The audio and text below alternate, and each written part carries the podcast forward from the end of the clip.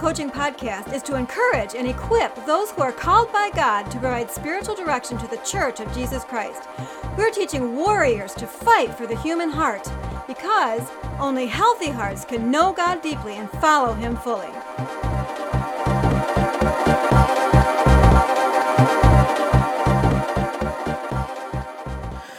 Welcome, everyone, to season two of the Spiritual Coaching Podcast.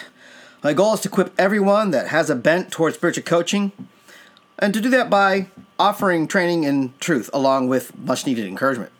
In this season, we're going to move beyond the philosophical foundation of spiritual coaching. That's what we covered in season one.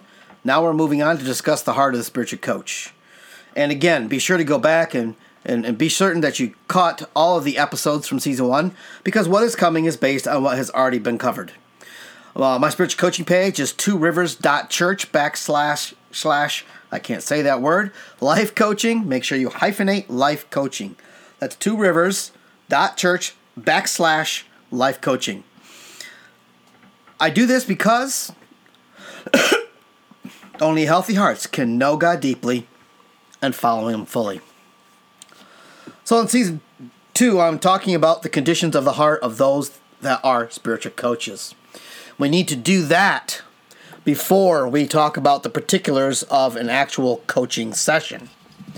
Now, as I mentioned last week, the next few episodes are content I presented at a leadership spiritual retreat uh, that I did for our leadership. Um, unfortunately, the initial two sessions were not captured, so uh, I'm recreating them. Uh, from from there on, the audio will be a slightly edited version of the actual outdoor retreat sessions. Imagine that you're with about 20 other leaders under a pavilion, sitting at a picnic table bench, or maybe in your own lawn chair, notes in front of you, pen in hand, and a breeze in the air. To your left, there's a small pond, complete with a boisterous bullfrog proclaiming the glory of God. Uh, this this episode is going to be a little longer than um, usually, given the context in which I presented it. Um, it was really not long enough for two episodes, but a little longer than one, so I decided just to do it all here in one setting. The topic for this spiritual retreat was keep the fight clean. And uh, it's the heart of the leader that leads the leader. It's the heart of the leader that leads the leader. This first session is we're going to talk about uh, the title. I titled it "Inside Out." What is in is what comes out. The big idea is that if we would learn how to know ourselves well enough to recognize and release the pain we carry, the drive that manipulates us, the sin that hides in our heart, the sin in our actions, our, our leadership and influence, that latter will take care of itself. If we figure out what's inside, what's outside will be what God wants it to be. the big question um, what's inside is more important than what's outside. This is the the big point that we want to really focus on, okay? What's inside your heart is more important than what's outside. The condition of your heart is more important than the product of your hands. Why? Because what's outside grows out of what's inside. The fruit of our lives is first the content of our heart. We will always bear fruit, but the question is what kind of fruit? Fleshly fruit, we, we ask God have to ask God to bless, or godly fruit that's already blessed. What we say and do is systemic is symptomatic of what is in our hearts. We probably already know this and, and say this, but do we really live with internal focus or are we more focused on what we produce? Now, I didn't say that our actions aren't important, just that if we are focused on doing right things, even courageous things, ministry directed things, but not balancing that with the care, the same care for the condition of our heart, you know, we need to we need to grow up. We need to mature a little bit. If we want to live the life God wants, we must have the heart God owns a heart that is healthy and surrendered, a heart that is so healed and whole that it is well differentiated from the past and others and all other pressures and influences. In order to follow God, our heart has to be okay with how God made us, the gifts and talents we do and do not have, what we have experienced and endured, the good and the bad. Content with where all that is taking us, where God has called us. We, we have to obey our leaders and the authority over us and still be able to make our own choices when God sends us out on mission. I'm going to talk today about discipline, but not about it in the way we often think of discipline. there's a little bit of a, a twist we need to understand. Uh, the word discipline tends to conjure up pictures in our head of activity, you know, doing. It takes discipline to get done what needs to be done when it needs to get done and how it should be done. It takes discipline to get to the gym, to lose weight, to finish projects, and to not get distracted from from priorities, and and to and of course to grow, maintain, and protect relationship. It's often said that Christians need to make sacrifices to discipline their lives in order to do ministry, to be available for the ministry opportunities God brings along, to be faithful stewards of their lives. But I want to take you to a deeper level of discipline. The kind that is habitually tuned in to what's in our own heart, the condition of our heart, the health of our soul and spirit. This is an attention that monitors our emotions and reads them deeply and doesn't ignore them or silence or box them in. A tentative a tentativeness that learns from them and listens to them and heeds the warnings that our emotions sends us, the kind that is aware of our own past and has worked towards health in the present to such a degree that our past doesn't control, manipulate, and sabotage us in the present. We're going to begin in this episode uh, by uh, showing you four times in the Bible when the discipline of attentiveness, awareness, self differentiation, um, was rewarded and valued over other things. Times when cooler heads prevailed because people were able to buck the norm, stand for themselves, make their own decisions, and resist being swayed by majority or peer pressure or fear of rejection. You're going to have to look up some of these passages of scripture yourself and to read them on your own.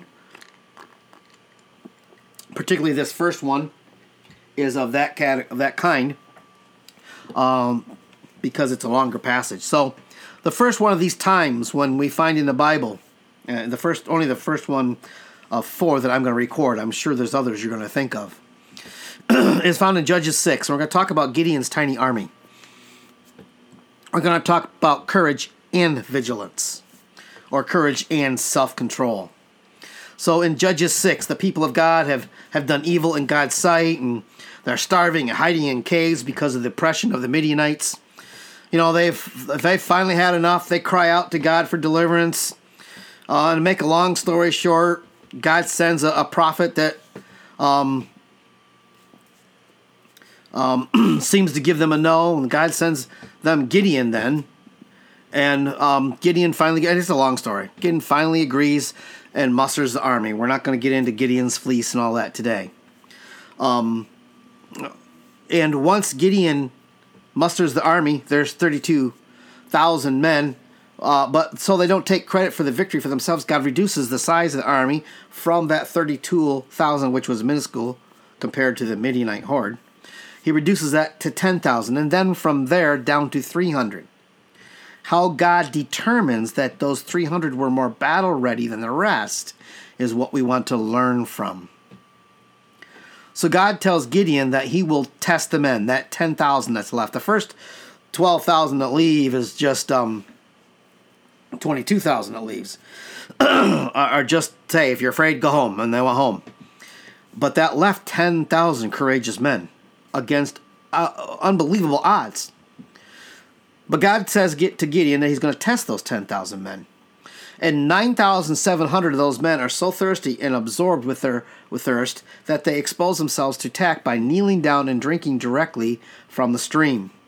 Only 300 of those men stay alert and watchful by using their hands as cups and bringing the water up to their mouths instead of the other way around. And and so here's what we learn from this that's pertinent to our discussion and kind of the punchline here. So First of all, some were afraid. That that's the 22,000 timid soldiers went home in the first inning. They're just too afraid to fight.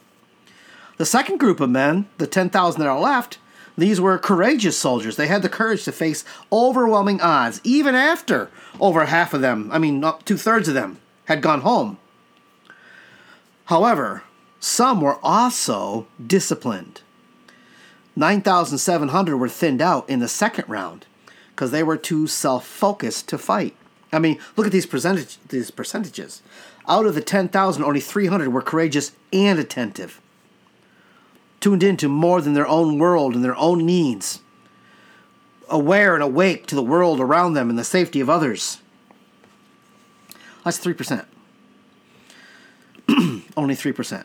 So for what we're saying here is that courage wasn't enough, not even massive amounts of it. For those 10,000 men to stay and decide to fight, they had to have massive amounts of courage. They were ready to make courageous acts, but God's test shows that they weren't as noble in their hearts or under the skin uh, behind that external bravado. You know, guys, all of you who think yourself a warrior, you need to take heed. Uh, they had courage, but no restraint, no discipline, no vigilance, no watchfulness, or denial of their flesh. Their thirst drove them to drink, drink and do it in a way that lacked self control and restraint, lacked discipline. They they got down on their knees and shoved their face right in the water and, and, and, and just sucked it up right from the stream. But that means, from that perspective, they were completely vulnerable. Their butt is in the air. Pardon the graphic expression here, but okay, their heads down, their butts in the air, and it is ready to get kicked.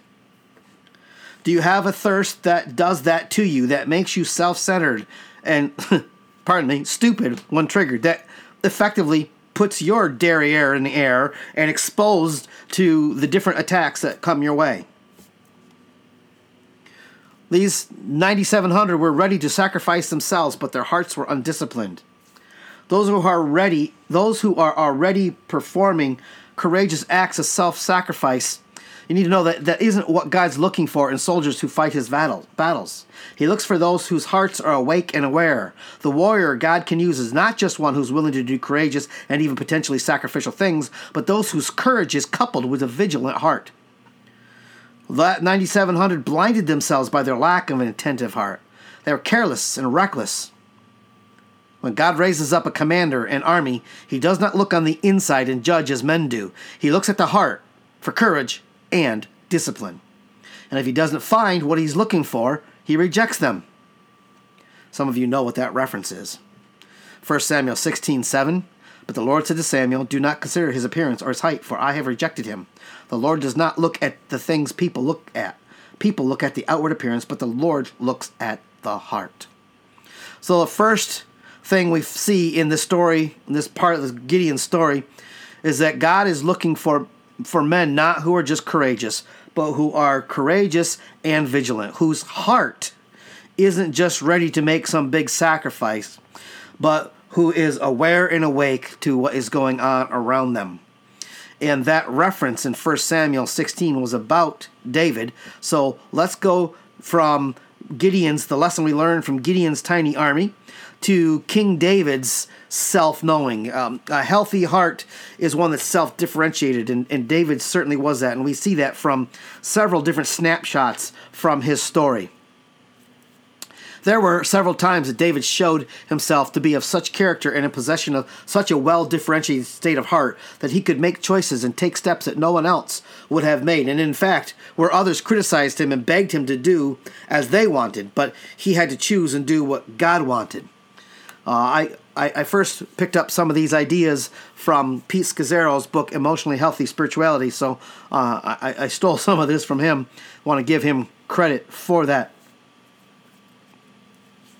Um, and when we're talking about self differentiation, we're just talking about a person who is able to make decisions without those decisions being confused with the demands of others or the fears of his own heart. So, someone who is not well differentiated compares himself to others, is afraid of rejection, is afraid, uh, has deals with the fear of man. They're afraid of what others are going to think, and so their decisions aren't based on what they would do, but what they think others want them to do, what would make them look good in others' minds. Their own self is all confused and messed up and entangled with other people in their life. It might only be people that are in their mind. It might not be people standing literally before them. It might be what they think a mom or a dad or some other person or spouse would want, but they cannot make their own decisions. They are not self differentiated. They're all self conflated and confused and entangled and enmeshed.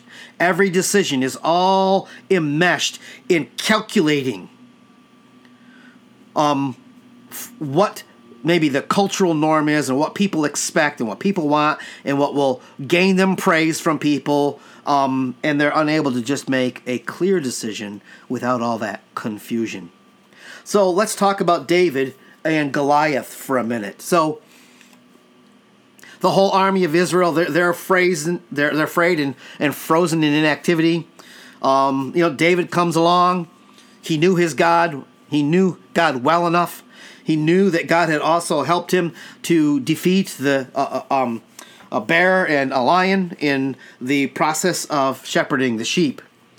Uh, he knew who he was inside, and that's what he says when he gets there and he sees all the um, armies of Israel cowering before a single man. And um, his brothers, his brother tries to, you know, put him back in his place where he belongs. Well, you know, as a kid, as a young, as, as a, a non warrior, you don't, you know, you shouldn't be here talking like a warrior. You don't have the right to that. And his brother tries to put him back in his place. But David will hear none of it. He just keeps talking. He just keeps talking around to everyone outside of his his uh, of where he should be. Finally, his words are heard and passed on to the king. And um, in, in, uh, in other acts of self differentiation, the king tries to put his own armor on him. King Saul tries to put his armor on him. And David says, I can't move in this stuff. And so he separates himself from that. Uh, you know, the sword that was in his hand that came from Saul, he puts that aside and takes up the weapon that is his own weapon, one he's familiar with, one he, he knows how to use. He takes up his sling and, and gathers, the, gathers those five stones. So when David approaches Goliath, he has made several attempts to simply be the person God wants him to be without caving in to the pressures of his brothers and other of those warriors that were trying to get him to shut up, um, without the pressure of a king who was trying to protect him the way he would protect himself. And of course, in that place, that healthy place, David is able able to complete to com- to defeat Goliath. Um, we also know later when we think of David, we know that he had was anointed as king by every standard you can think of but one, David had every right to stand up against Saul and defend himself against the constant and unjust pursuits and attacks. Saul becomes jealous, and, and, and David knows he's anointed. He knows he's going to be the next king, but he does not put himself there. He does not take that on himself or hurry along God's plan. Once in a cave and again while standing by a sleeping Saul, David has the chance to take his revenge. In fact, in both cases, he was nudged and tempted to do just so by his soldiers and advisors. But he differentiates himself both from the, his rights to that position and from his followers and made his own decision. He refuses to harm God's anointed or to hurry God and rush the promise. He could easily have helped himself along and helped himself and his men who were being treated like dogs. But he carried something in his heart that few others did. Not just courage, but strength of character. Okay, he wasn't just courageous. He was vigilant. He was aware of the circumstances and his surroundings. He realized that this was God's anointed. He knew that it would be wrong to raise his hands against God's anointed. He knew that he would should not um, do God's will in his own way or his own timing, but let God work that out. And then one other snapshot uh, uh, involving David is when he has now been um, um, made king and he is in his castle and he refuses to get ahead of God because um, he refuses to hang on to what he um, had been given. Not only did he refuse to take what was promised, but refused to cling to what he had. And this is when Absalom mounts a coup, and, and, and David just walks out of the palace and lets him have it.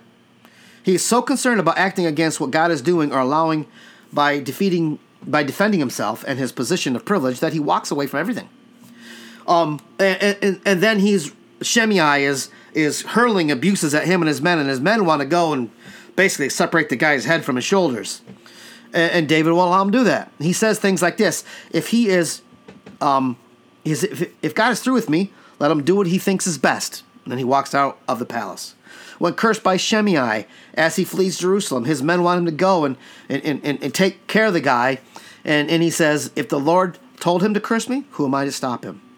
So here's David again doing exactly the opposite of what all the pressure around him and even his position. I mean, what king would abdicate his throne in that kind of way? But David doesn't cling to it.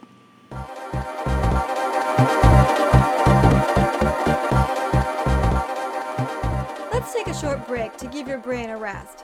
If you would like to connect with Pastor Carey to offer feedback, to suggest topics for future episodes, or to ask a question, there are a few easy ways to do that. You can message him on Twitter. Just search for at TRCSCP. That's an at sign followed by the letters TRCSCP. If you prefer Facebook Messenger, you can search for at PK Spiritual Coaching. That's at PK Spiritual Coaching. Or you can simply email him at carey at tworivers.church. As you might expect, we'd appreciate it if you'd rate us on iTunes and like and share the podcast, as well as our Twitter and Facebook pages, so that other church leaders and spiritual coaches can find this helpful content. Right, let's return now to our current episode of the Spiritual Coaching Podcast.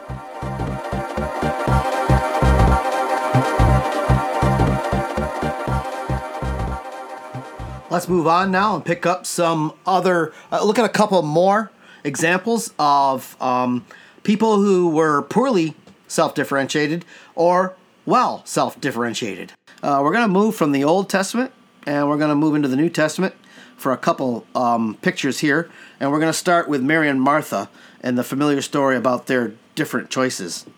Um, so um, Mary and Martha are Jesus' friends. Jesus comes to their house. The two sisters respond in very different ways. Martha got busy preparing a meal, which was her proper place in the culture, and which distracted her from Jesus and his teaching. And Mary, on the other hand, sat at Jesus' feet listening to him teach. That was definitely not her place culturally. Sitting at the teacher's feet was the place of man. Her place was in the kitchen with her sister, where her sister wanted her. In fact, Martha even tries to put Mary in her place, but Jesus intervenes. She complains to Jesus about having to do all the work without Mary's help, while Mary, apparently to Martha, did nothing.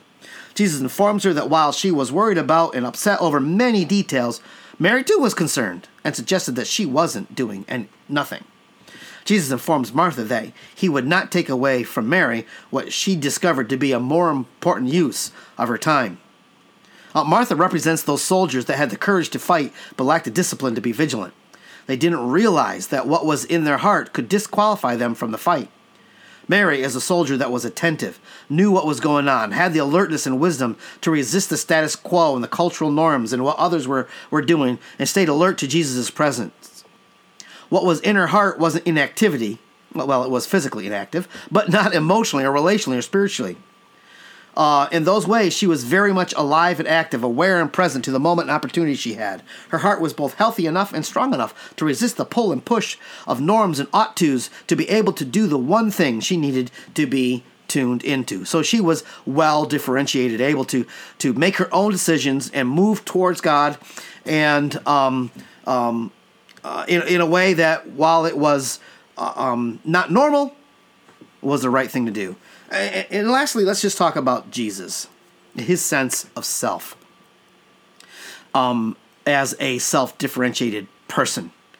You know, uh, this is my dearly beloved Son who brings me joy. Those words were spoken over him by the Father in his baptism, at the beginning of his ministry, and just before his first recorded um, and one of his biggest tests. Um, Father made sure that Jesus' um, humanity knew his Father's approval that he was pleased with him and proud of him. And then again later, at the end of his ministry, not long before the closing scenes of his life and mission played out, the Father sends the same message to Jesus. What a huge gift Jesus received at those moments. Uh, one some of us never got from from either one or both of our parents. The primary place we can get a sense of ourselves is from our parents. And I'm guessing those two times weren't the only times Jesus heard that from God the Father. These are the only public occasions that we know of. And so there, here's a few verses about Jesus that show his um, what that approval from his father did for him and the self differentiation he was able to um, walk in. Matthew 14, 22 and 23 says, Immediately after this, Jesus insisted that the disciples get back to the boat and cross over to the other side of the lake while he sent the people home. So he, he quit the ministry. He walked away from ministry. After sending them home, he went up into the hills by himself to pray. Uh, night fell while he was there alone with God. He he actually ended ministry to be alone with God. Um, Mark uh, 1 35 through 39 before daybreak the next morning jesus got up and went out to an isolated place, place to pray later simon and the others they go out to find him and when they found him they said everyone is looking for you but jesus replies we must go to other towns as well and i will preach to them too that is why i came So he traveled throughout the region of Galilee, preaching in the synagogues and casting out demons. Here again, he turns away from perfectly good ministry. What, what you would expect that he would be expected to do, what the people expected, what his disciples expect him to do. And he has heard from God and he's able to hear God and resist the pull and push of what the people around him want and make his own decision. In Luke 4 42 through 44, it says, Early the next morning, Jesus went out to an isolated place. The crowd searched everywhere for him. And when they finally found him, they begged him not to leave them. But he replied, I must preach the good news of the kingdom of God in other towns too, because that is why I was sent. So he continued to travel around, preaching in synagogues throughout Judea. That's the same idea in the Mark passage, and, and, and I didn't check it, so it might be a synoptic, it might be the actual same story, but it, it bears repeating. Jesus not only withdrew from pressing and needed ministry to connect with his Father, but he left viable ministry behind completely to move in sync with the Father's direction, to break new ground and reach more people. This is most certainly why he was able uh, to, to know and to say, I've completed the work God gave me to do. That kind of focus requires one to be in touch with God and healthy inside enough to say no to what everyone else seems like uh, should have received a yes Jesus knew his mission, and that's how he knew when it was finished. This focus, um, this focused look explains how he could say quite frequently, I hear and only do and say what the Father tells me to say and what pleases him. Um, oh man, I have all these references from the book of John where he says such things. Um, um, and uh, I mean, chapter 5, chapter 8, uh, in fact, I've highlighted here 8, 23, or 28 through 30 if you want to look them up. Chapters 10, a bunch of places. Chapter 14 as well in John. Uh, one more snapshot that shows just how strong he, Jesus was internally, and that is at his trial and through um, uh, the events that led up to his crucifixion. It says that he remained silent. In fact, the, the the prophecies about him said that he would remain silent, that he was like a, a, a lamb to the slaughter, is silent he answers not a word. Uh, uh, Isaiah 53 mentions that, and then Matthew and, and Mark both talk about it. Um, the security Jesus must have had had personally in who he was and in his father's um, pleasure with him. The the the self health that he had to have to be able to stand up against the unjust, um, the, the, the injustice of the lies, the defamation of character, and even the loneliness and abandonment by his 12. Wow, to remain silent, to not defend himself, to not lash out, to, to, to not strike back, to not defend himself, to not speak the truth um, in the face of this power and these lies. Wow, he had to be pretty well inside. And so the question we ask here to to all church leaders as well as to you, my um, podcast audience, since I'm having to re-record this first session because the audio file was lost. Um, how's your heart? We simply cannot be this kind of person that um, the 300 soldiers were, and that King David was, and uh, and that again um, we see in in, in uh, Mary as opposed to Martha, and even in Jesus's example. We cannot be those kind of purposes if we have doubts about who we are, our value, our usefulness, our, our lovability, if we still struggle with the fear of man and the fear of rejection that need to be respected and agreed with, if we still are managing our reputation and using spin to, pres- to present ourselves in a way that we're choosing, but in a way that maybe doesn't reflect the truth, that is oblique instead of transparent, false instead of true, Courage isn't enough. Busying yourself with courageous actions may just hide the fear so that we have no clue what is working against us. If we're driven by ought tos and what others expect and their opinion or cultural or church norms and traditions, or by vows we made or wounds we received or whatever else you want to say there, I think you get the picture. If those things are manipulating our decisions and our choices, we cannot make our own choices. We cannot even obey God when God tells us to do something that goes against our logic and what people want and what the cultural or church norms are. I want to close by a thought about um, um, not just the idea of sin in our hands, but sin in our heart. Um, now, Larry Crabb in his book Inside Out, chapter 8, even talks about the problem of demandingness. And I, I, I grabbed this idea from, from that book, so that's a good read if you want to pick that up. Inside Out, uh, the problem, uh, chapter 8. Um, We may be willing to talk about the pain in our hearts and even the sin in our actions, but less frequently about the sin in our hearts. We tend to leave that bit out.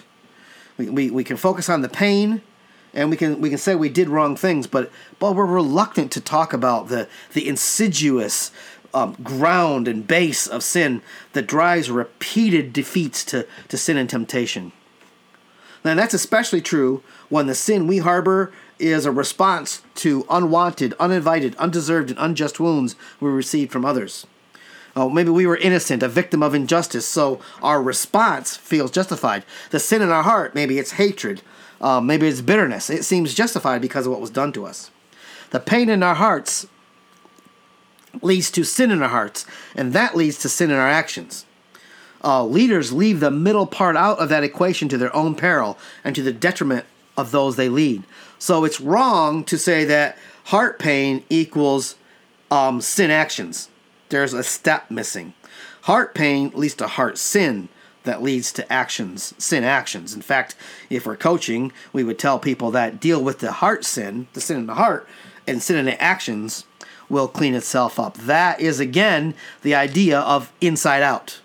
Keep the fight clean. It's the heart of the leader that leads the leader. What is inside is what comes out. This is what Jesus teaches, and we'll get to that in another episode. Focusing on not sinning in our actions leads to defeat when that sin rises from a deeper place. If we only process the first, the heart pain, and the last, the action sins, we will live in constant defeat and we will get so used to it that we will not even know the defeat is there, especially if on the outside we look pretty much like all other Christ followers around us.